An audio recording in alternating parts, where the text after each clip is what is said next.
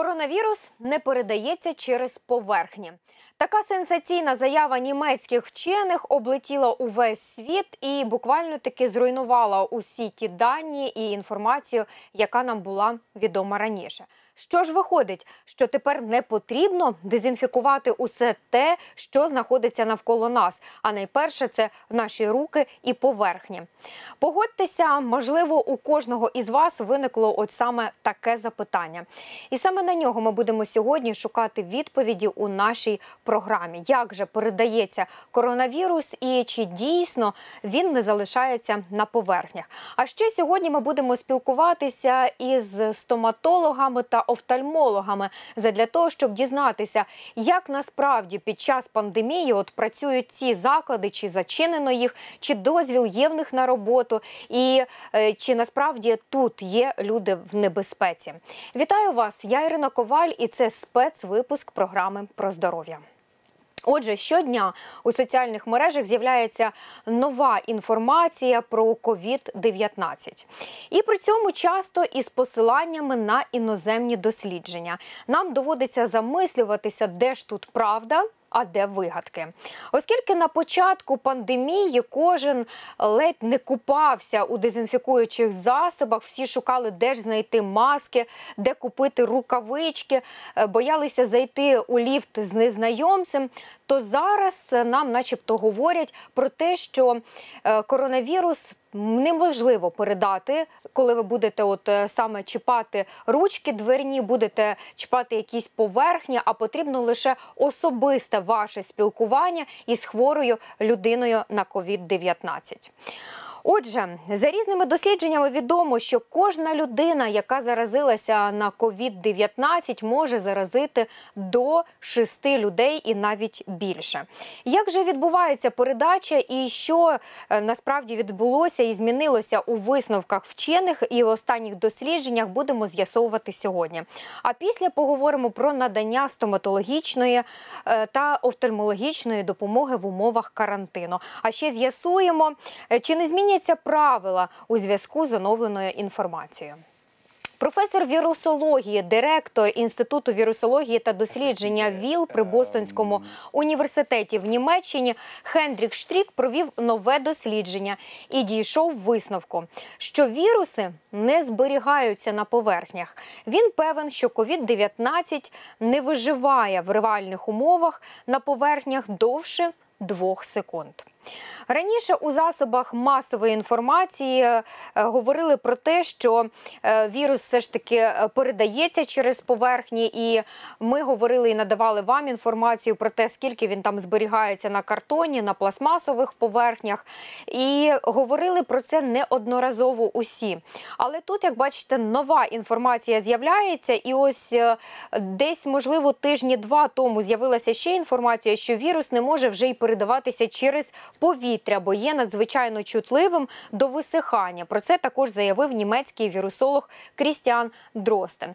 Отже, в Німеччині, як ми бачимо, проводиться дуже багато різних досліджень, і німецькі вчені роблять свої заключення. Було б цікаво дізнатися, що про це думають українські вчені, вірусологи, чи проводять вони якісь певні дослідження і, можливо, читають якусь літературу, дізнаються про нові дослідження, які проводяться в світі, крім Німеччини.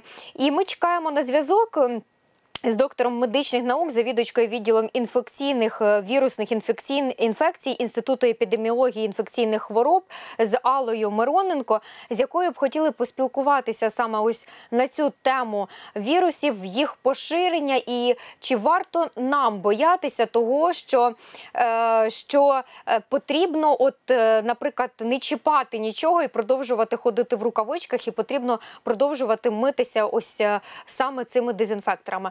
Зараз вам пропоную послухати, що ж сказав Хендрік Штрік, це вірусолог, про якого я говорила раніше, а потім повернемося. Ми взяли мазки з дверних ручок та унітазів у лабораторію. Хотіли подивитися, чи може вірус розмножуватися, якщо він заразний. Але ми не побачили життєдіяльності вірусу. На жодній поверхні не було живих вірусів. Отже, професор з вірусології, директор Інституту вірусології та дослідження ВІЛ при Бостонському університету в Німеччині Хендрік Штрік проводив таке дослідження. І насправді я вам іще сьогодні розкажу про це дослідження, чи воно є правдивим, але хотілося б почути, що про нього думають наші вірусологи і чи погоджуються вони з Хендріком, чи все ж таки ні. Тому що от саме після того, як з'явилася його заява, її почали поширювати в засобах масової інформації, у соціальних мережах. З'явилося дуже багато дописів від людей, що ж тепер робити? Виявляється, що нас до цього всі залякували, говорили неправду, а тут ось такі правдиві дані. Отже, з нами на зв'язку доктор медичних наук, завідувачка відділом вірусних інфекцій Інституту епідеміології інфекційних хвороб Алла Мироненко. Пані Алло, вітаємо вас. Доброго дня всім. Пані Алло, от хочу вас запитати саме про ось це дослідження, як ви погоджуєтеся чи ні, можливо, можете спростувати, а можливо, можете обрадувати наших глядачів, які тепер все ж таки зрозуміють, що можна все трогати руками і не боятися цієї передачі вірусів. Ну, насправді, оці дослідження, які проведені в Німеччині, хотілося б, може, більш детально про них дізнатися, але слід розуміти, що перевірка життєздатності цього нового вірусу, який є небезпечним, вона можлива лише в спеціальних лабораторіях. І це не можна перевірити будь-де і не може перевірити будь-хто. Тобто знаходження на поверхнях генетичного матеріалу вірусу не означає ще, що цей вірус життєздатний, а перевірка цього потребує особливих умов. Тому це відразу зробити не могли дослідники, хоч у нас, хоч у Німеччині, наприклад. І про те, що треба все одно слідкувати за руками, вдягати маску, тому що дрібні краплини, які утворюються навіть при розмові, при кашлі, вони потрапляють в повітря, навіть якщо вони довго там не перебувають, але вони можуть потрапляти на предмети.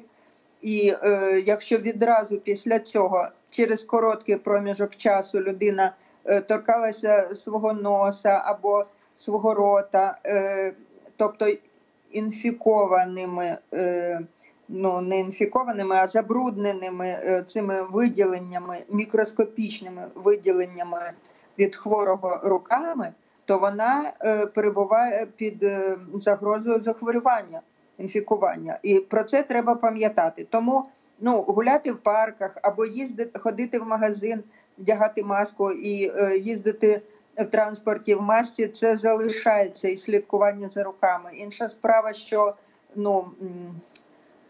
близький контакт з людьми потенційно інфікованими, про це треба пам'ятати, він є небезпечним. Пані Алло, тобто я вас правильно зрозуміла, що за нової інформації від Всесвітньої організації охорони здоров'я, якоїсь офіційної щодо живучості цієї вірусу COVID-19 не було? Тобто інформація не оновлювалася? Все як було раніше, так і залишається? Так.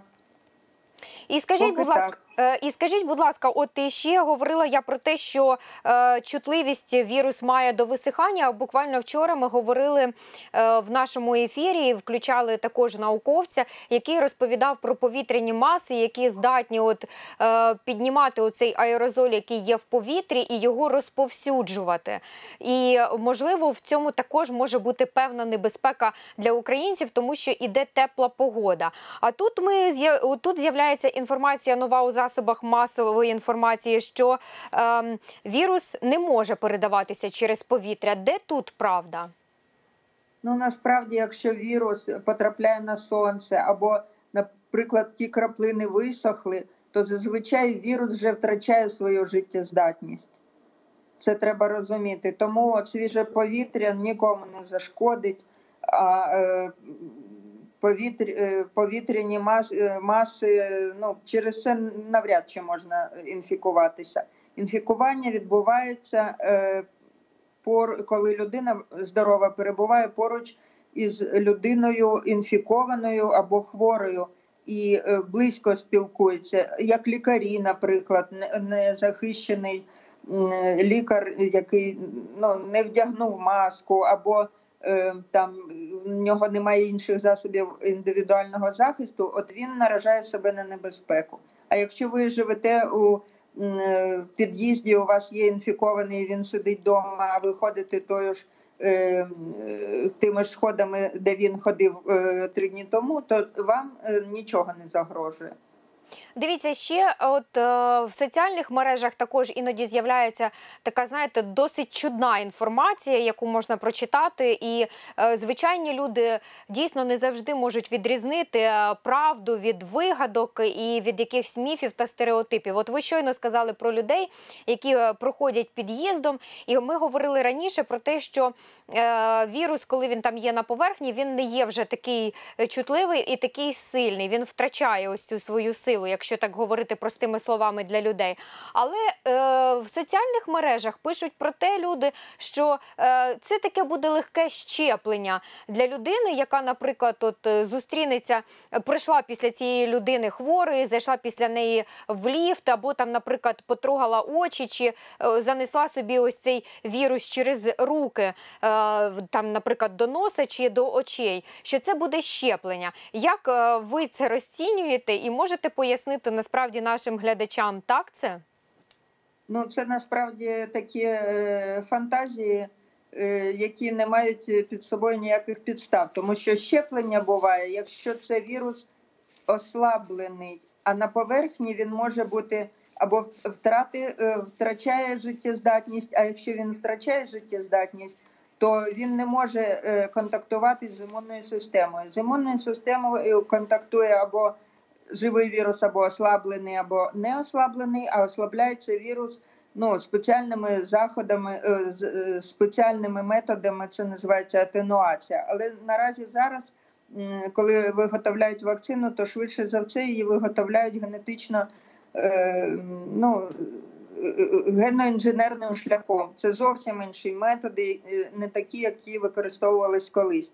У нас поруч з нами в повітрі літає багато уривків нуклеїнових кислот, які, можливо, колись були вірусами, чи, можливо, колись були ще чимось, фрагментами якихось макро- або мікроорганізмів. Але ми не реагуємо на це. Наша імунна система не може реагувати на все, що нас оточує. Для цього повинно, щоб вірус був живий. Якщо вірус живий, то він, швидше за все, цей вірус, якщо він буде життєздатний, він саме спричинить хворобу. Пані Алло, і скажіть, будь ласка, чи з'явилася якась нова інформація стосовно вакцини? На якій стадії знаходиться її розробка і як скоро обіцяють, що вона з'явиться? Там, здається, вже випробування якісь почалися?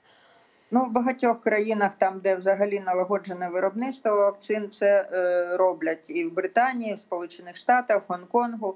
Але перевірка не так в сучасних умовах, за наявності сучасних технологій можна зробити швидко досить вакцину, але випробувати її на добровольцях і переконатися, що вона буде, по-перше, ефективною, а по-друге, не викликати побічних реакцій. От ці дві умови мають бути. А для того, щоб це перевірити, треба, щоб на добровольцях було перевірено, і це потребує певного часу.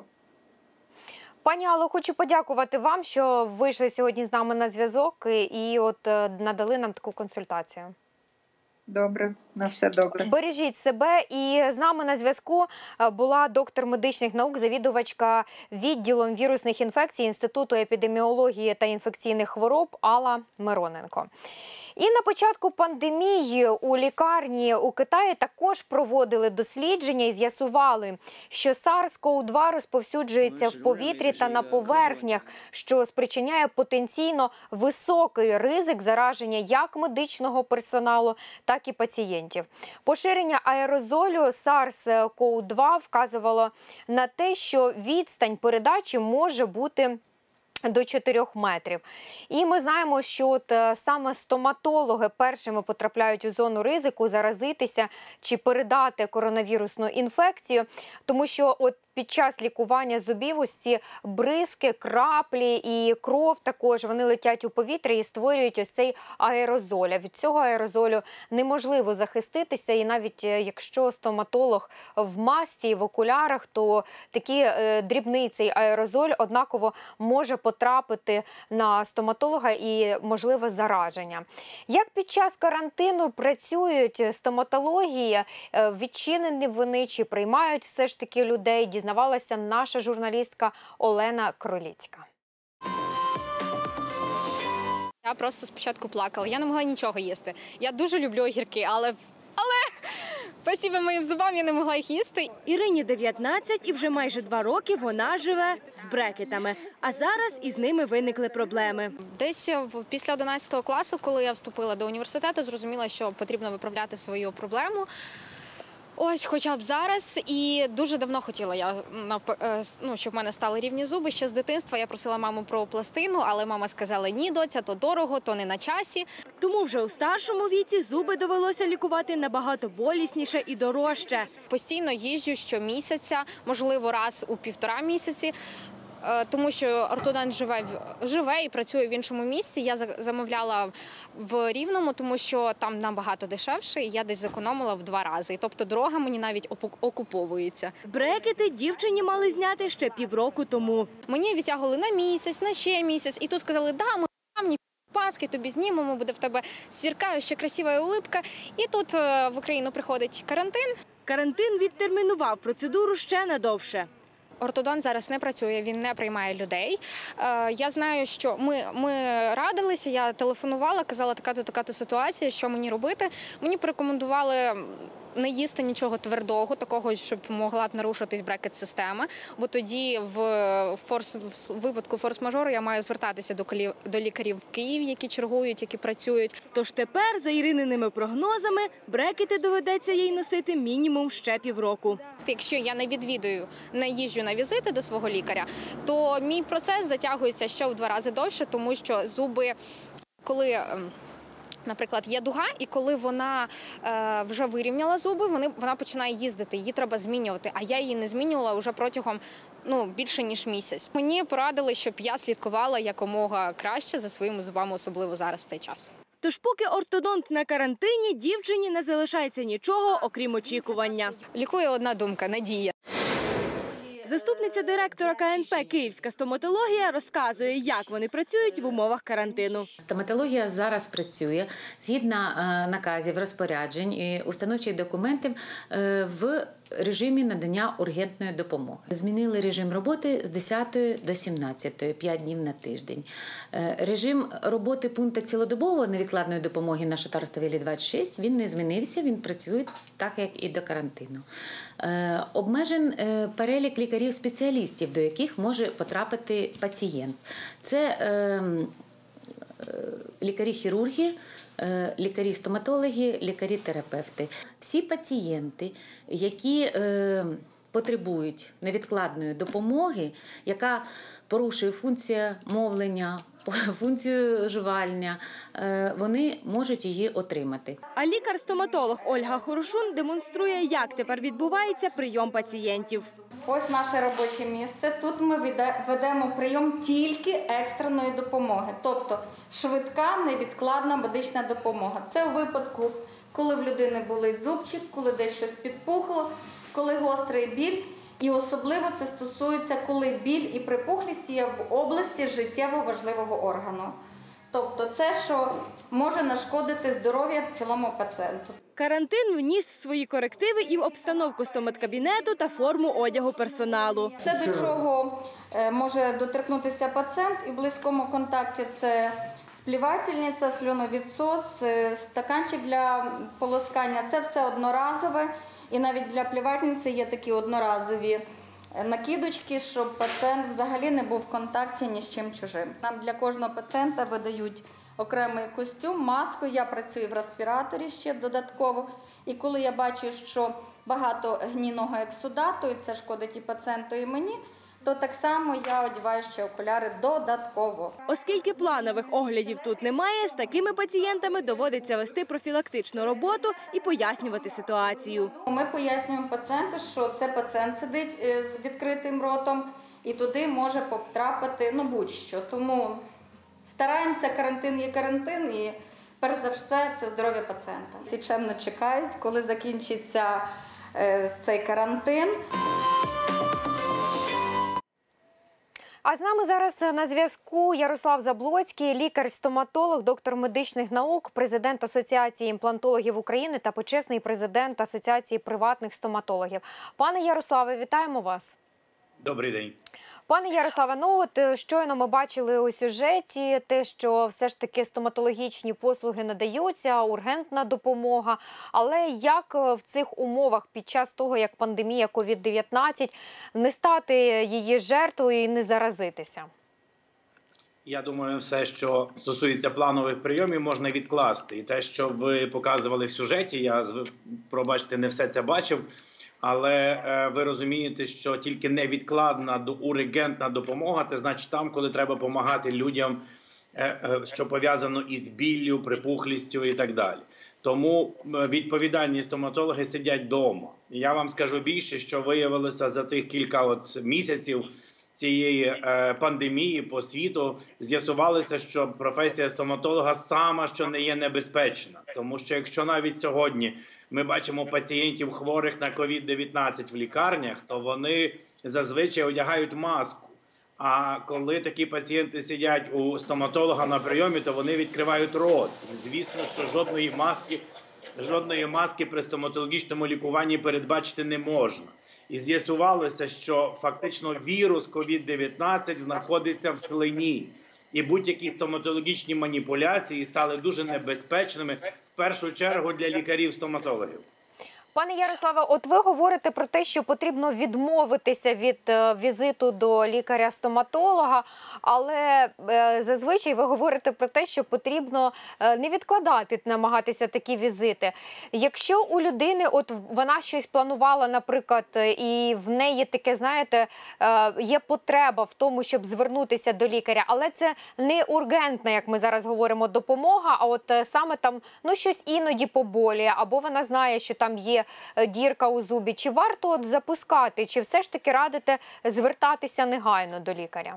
Я думаю, що якщо дірка в зубі не турбує, і немає болей, і немає нічних болей, і немає болей при накушуванні на цей зуб, то поспішати до стоматолога не треба. І це зовсім не є в інтересах пацієнтів, тому що сьогодні ми маємо дві небезпеки. Ми маємо небезпеку заразитися лікарю від пацієнта, і ми маємо небезпеку заразитися пацієнту в клініці, в яку він приходить. Я знаю, що ви спілкуєтеся з багатьма колегами з-за кордону.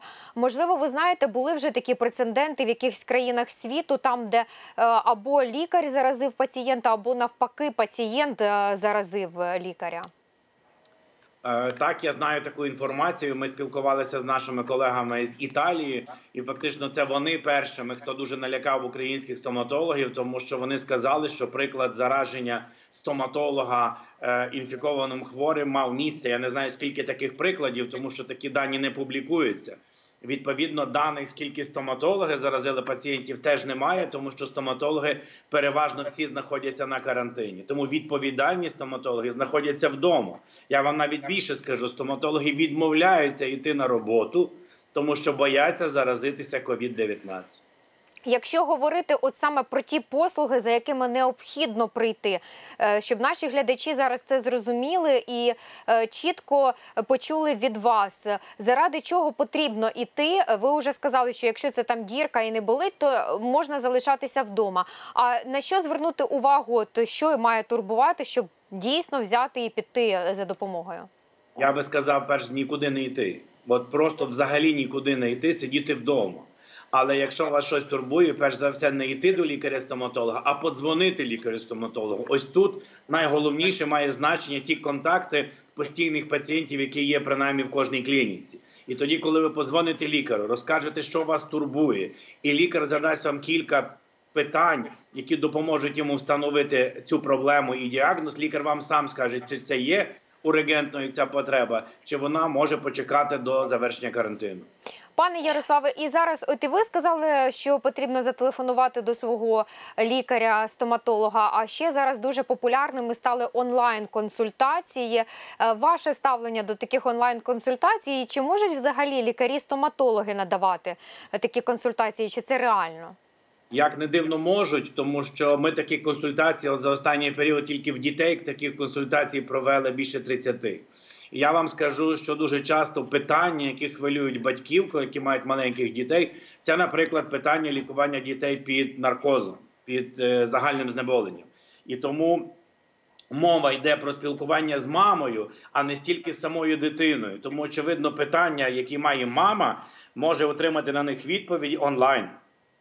Більше того, я вам скажу, що ми от плануємо зараз, якщо комусь із наших телеглядачів цікаво, слідкуйте за моєю сторінкою на Фейсбук, ми буквально на наступний тиждень плануємо випустити такий мобільний додаток «Стоматолог у кишені», де ви будете мати можливість побачити усі поради стоматологів у догляді за зубами. Причому ті всі поради будуть базуватися на порадах самих відомих європейських і американських асоціацій. І я думаю, що це допоможе людям краще доглядати за зубами вдома, а відтак і менше хворіти. Пане Ярославе, іноді запальний процес у ротовій порожнині може супроводжуватися і нежиттю, і бойлем у горлі, і може бути сльозотеча. Тобто все може бути і нагадувати саме, що це гостра респіраторна вірусна інфекція. Як можливо самостійно розрізнити, що це? Чи це дійсно якийсь вірус, чи це у вас якісь проблеми в ротовій порожнині? Зазвичай хворі зуби мають таку особливість боліти. Насправді ця хвороба в них триває давно, але болять вони не завжди. Багато українців, а ми сьогодні знаємо, що майже 100% українців мають дірки в зубах, просто їх рятує те, що ці дірки не болять. Тому, коли болять, люди чітко ідентифікують, що це болить зуб. Якщо і далі у них неможливо це ідентифікувати, і вони думають, чи це зуб, чи це не зуб, та ж сама порада, яка була перед тим. Подзвоніть вашому лікарю. Якщо у вас немає вашого лікаря, то дзвоніть, не біжіть в поліклініку. Тому що може бути таке, що ви заразитесь цією інфекцією, прибігши в поліклініку, а перед тим будучи цілком здоровим. Тому проста та сама порада, що й для всіх українців, не лише для стоматологів. Сидіть вдома. Пане Ярославе, і зрозуміло, що пандемія COVID-19 закінчиться, але не лише коронавірусу потрібно боятися людям, які йдуть до стоматолога. І ви це знаєте, як ніхто інший. Чи змінилися якісь правила прийому, чи якось буде якоїсь іншої стерилізація? От що взагалі має змінитися після цієї пандемії в стоматологічних кабінетах?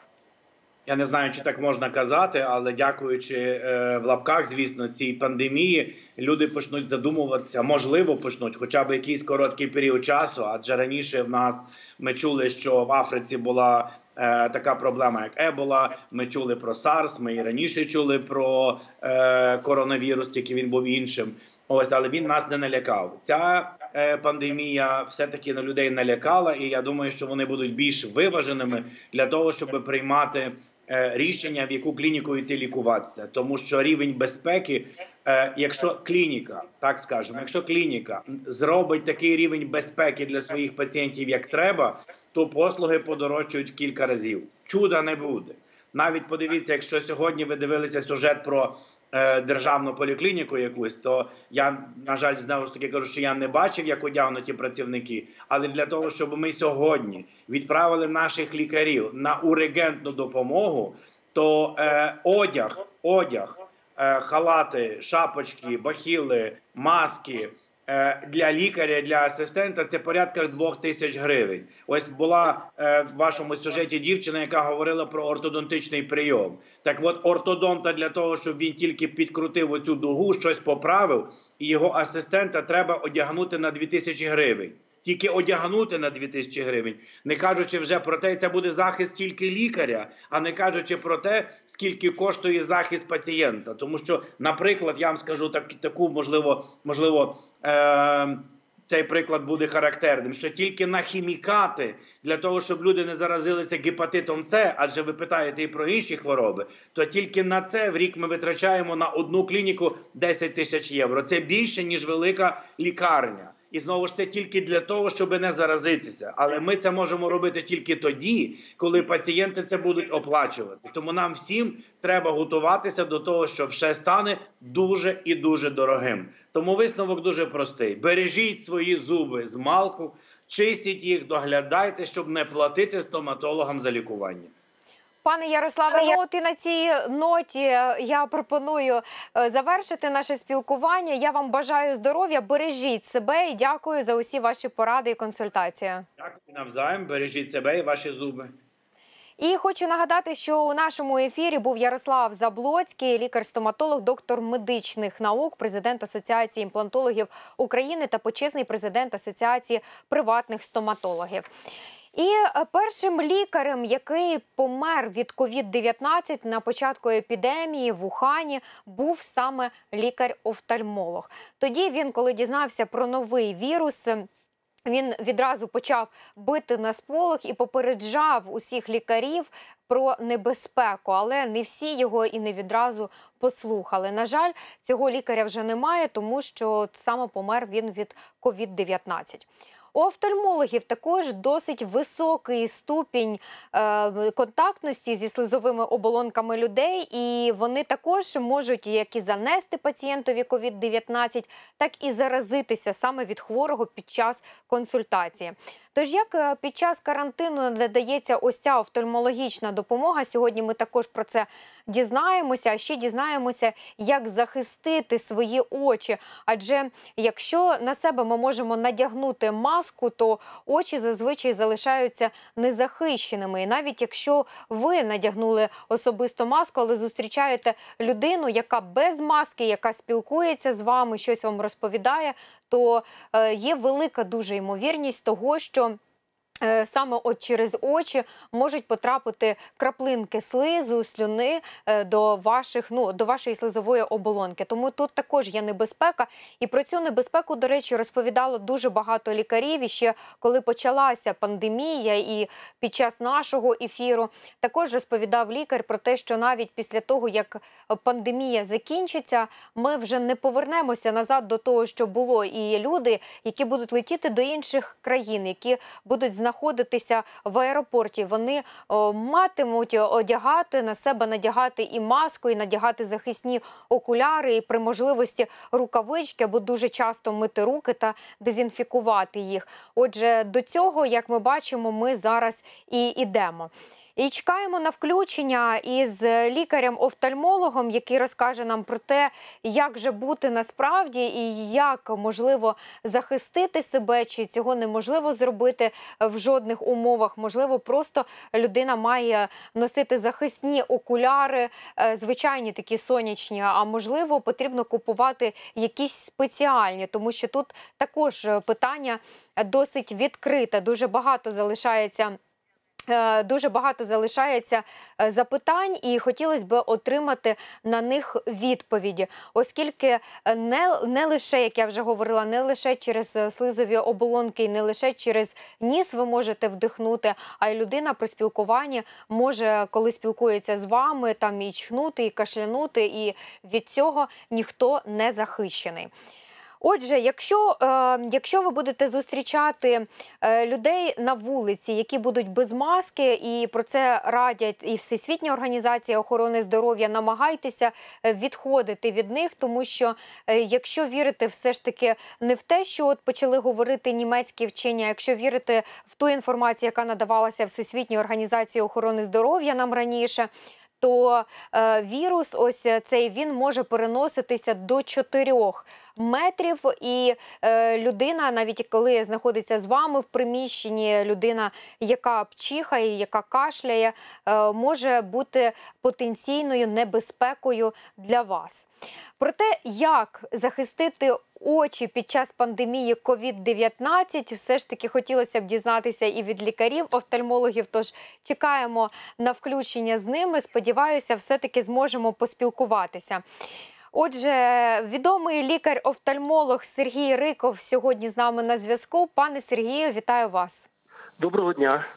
Пане Сергію, отже, я говорила про те, що є дуже велика ймовірність того, що коли ти, і в магазині, також в магазині зараз всі знаходяться в масках, але, наприклад, коли ти на вулиці десь або в іншому місці зустрічаєш людину, на тобі може бути надягнена маска, а на іншій людині ні. І от під час спілкування, звичайно, до слизових оболонок очей і рота вірус не зможе потрапити, носа і рота не зможе потрапити, а от що стосується очей, тут вже є проблема. Як захистити свої очі від COVID-19? Ну, ви знаєте, очі також є вхідними воротами для COVID. Різні вчені тепер досліджують ситуацію. Одні пишуть, що в кожного третього, в кожного другого, дехтось пише, що в кожного десятого. Але є інформація така, що, враховуючи те, що він є в аерозолі, коли людина чихає, коли людина говорить, то він дійсно попадає на слизову оболонку. І тут дуже важливо, щоб око було здоровим. В якому плані? Щоб не було синдрома сухого ока, щоб була нормальна достатня кількість сльози, тому що в сльозі достатньо багато бактерицидних таких речей, як лізоцим, лактоферин, ферулоплазмін, бета-лізин, секреторний імуноглобулін А. І уявіть собі, що якщо здорова сльоза, то це все є в сльозі і зменшує активність самого вірусу, це в першу чергу.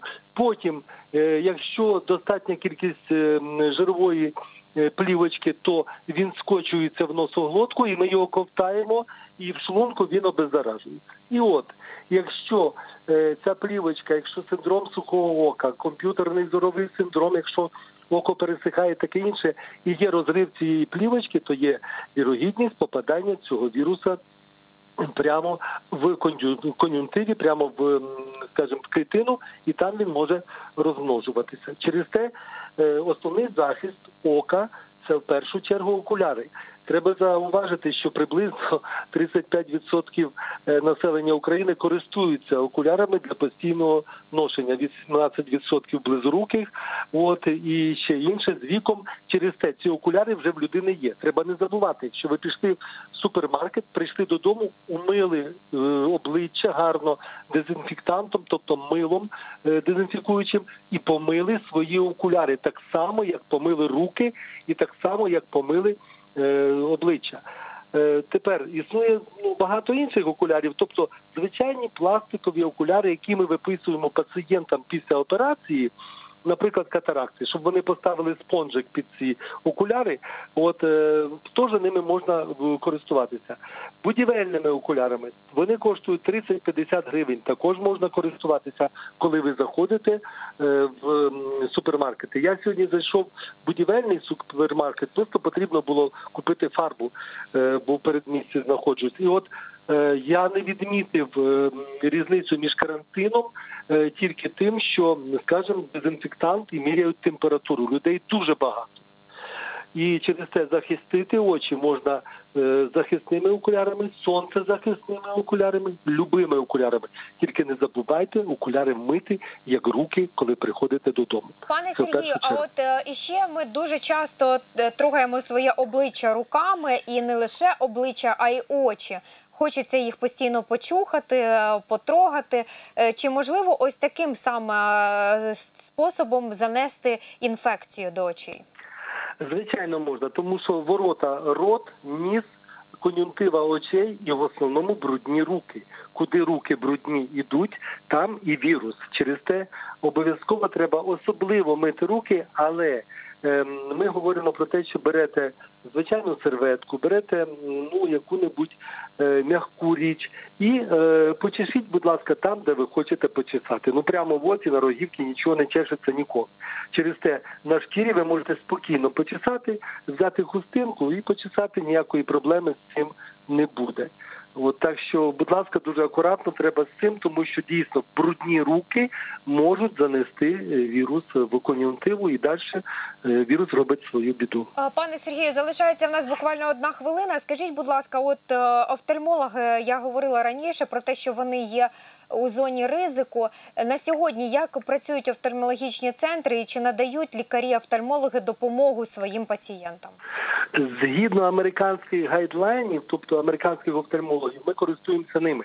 Є 1-й, 2-й, 3-й. Так от на 1-му це здорові люди, які мають травму, наприклад, так? Це невідкладні стани, це травма, біль в оці, єдине око, крововилив в око і таке інше. Ми приймаємо цих пацієнтів в плановому порядку в поліклініці при небезпеці такій. Тобто це ургентна допомога, правильно? Ургентна допомога, а при наявності вже респіраторних і температури і всіх симптомів COVID-19 офтальмологічна допомога надається в спеціалізованих закладах, де лікується COVID-19. Так, зрозуміли. Пане Сергію, дякуємо вам, дякуємо, бережіть себе, дякуємо, що вийшли з нами на зв'язок і за усі ваші поради. Сергій Риков був з нами на зв'язку, а я хочу буквально на декілька секунд повернутися до Хендріка Штріка, з якого ми починали нашу програму, вченого із Німеччини, який начебто сказав про те, що через поверхні COVID-19 не передається. Так от, це задля того, щоб ви знали, що всю інформацію, яку ви читаєте у ЗМІ та у соціальних мережах, потрібно перевіряти, тому що Хендрік Штрік сказав насправді, що він не був би таким категоричним, і це ще не повне дослідження, яке він зробив.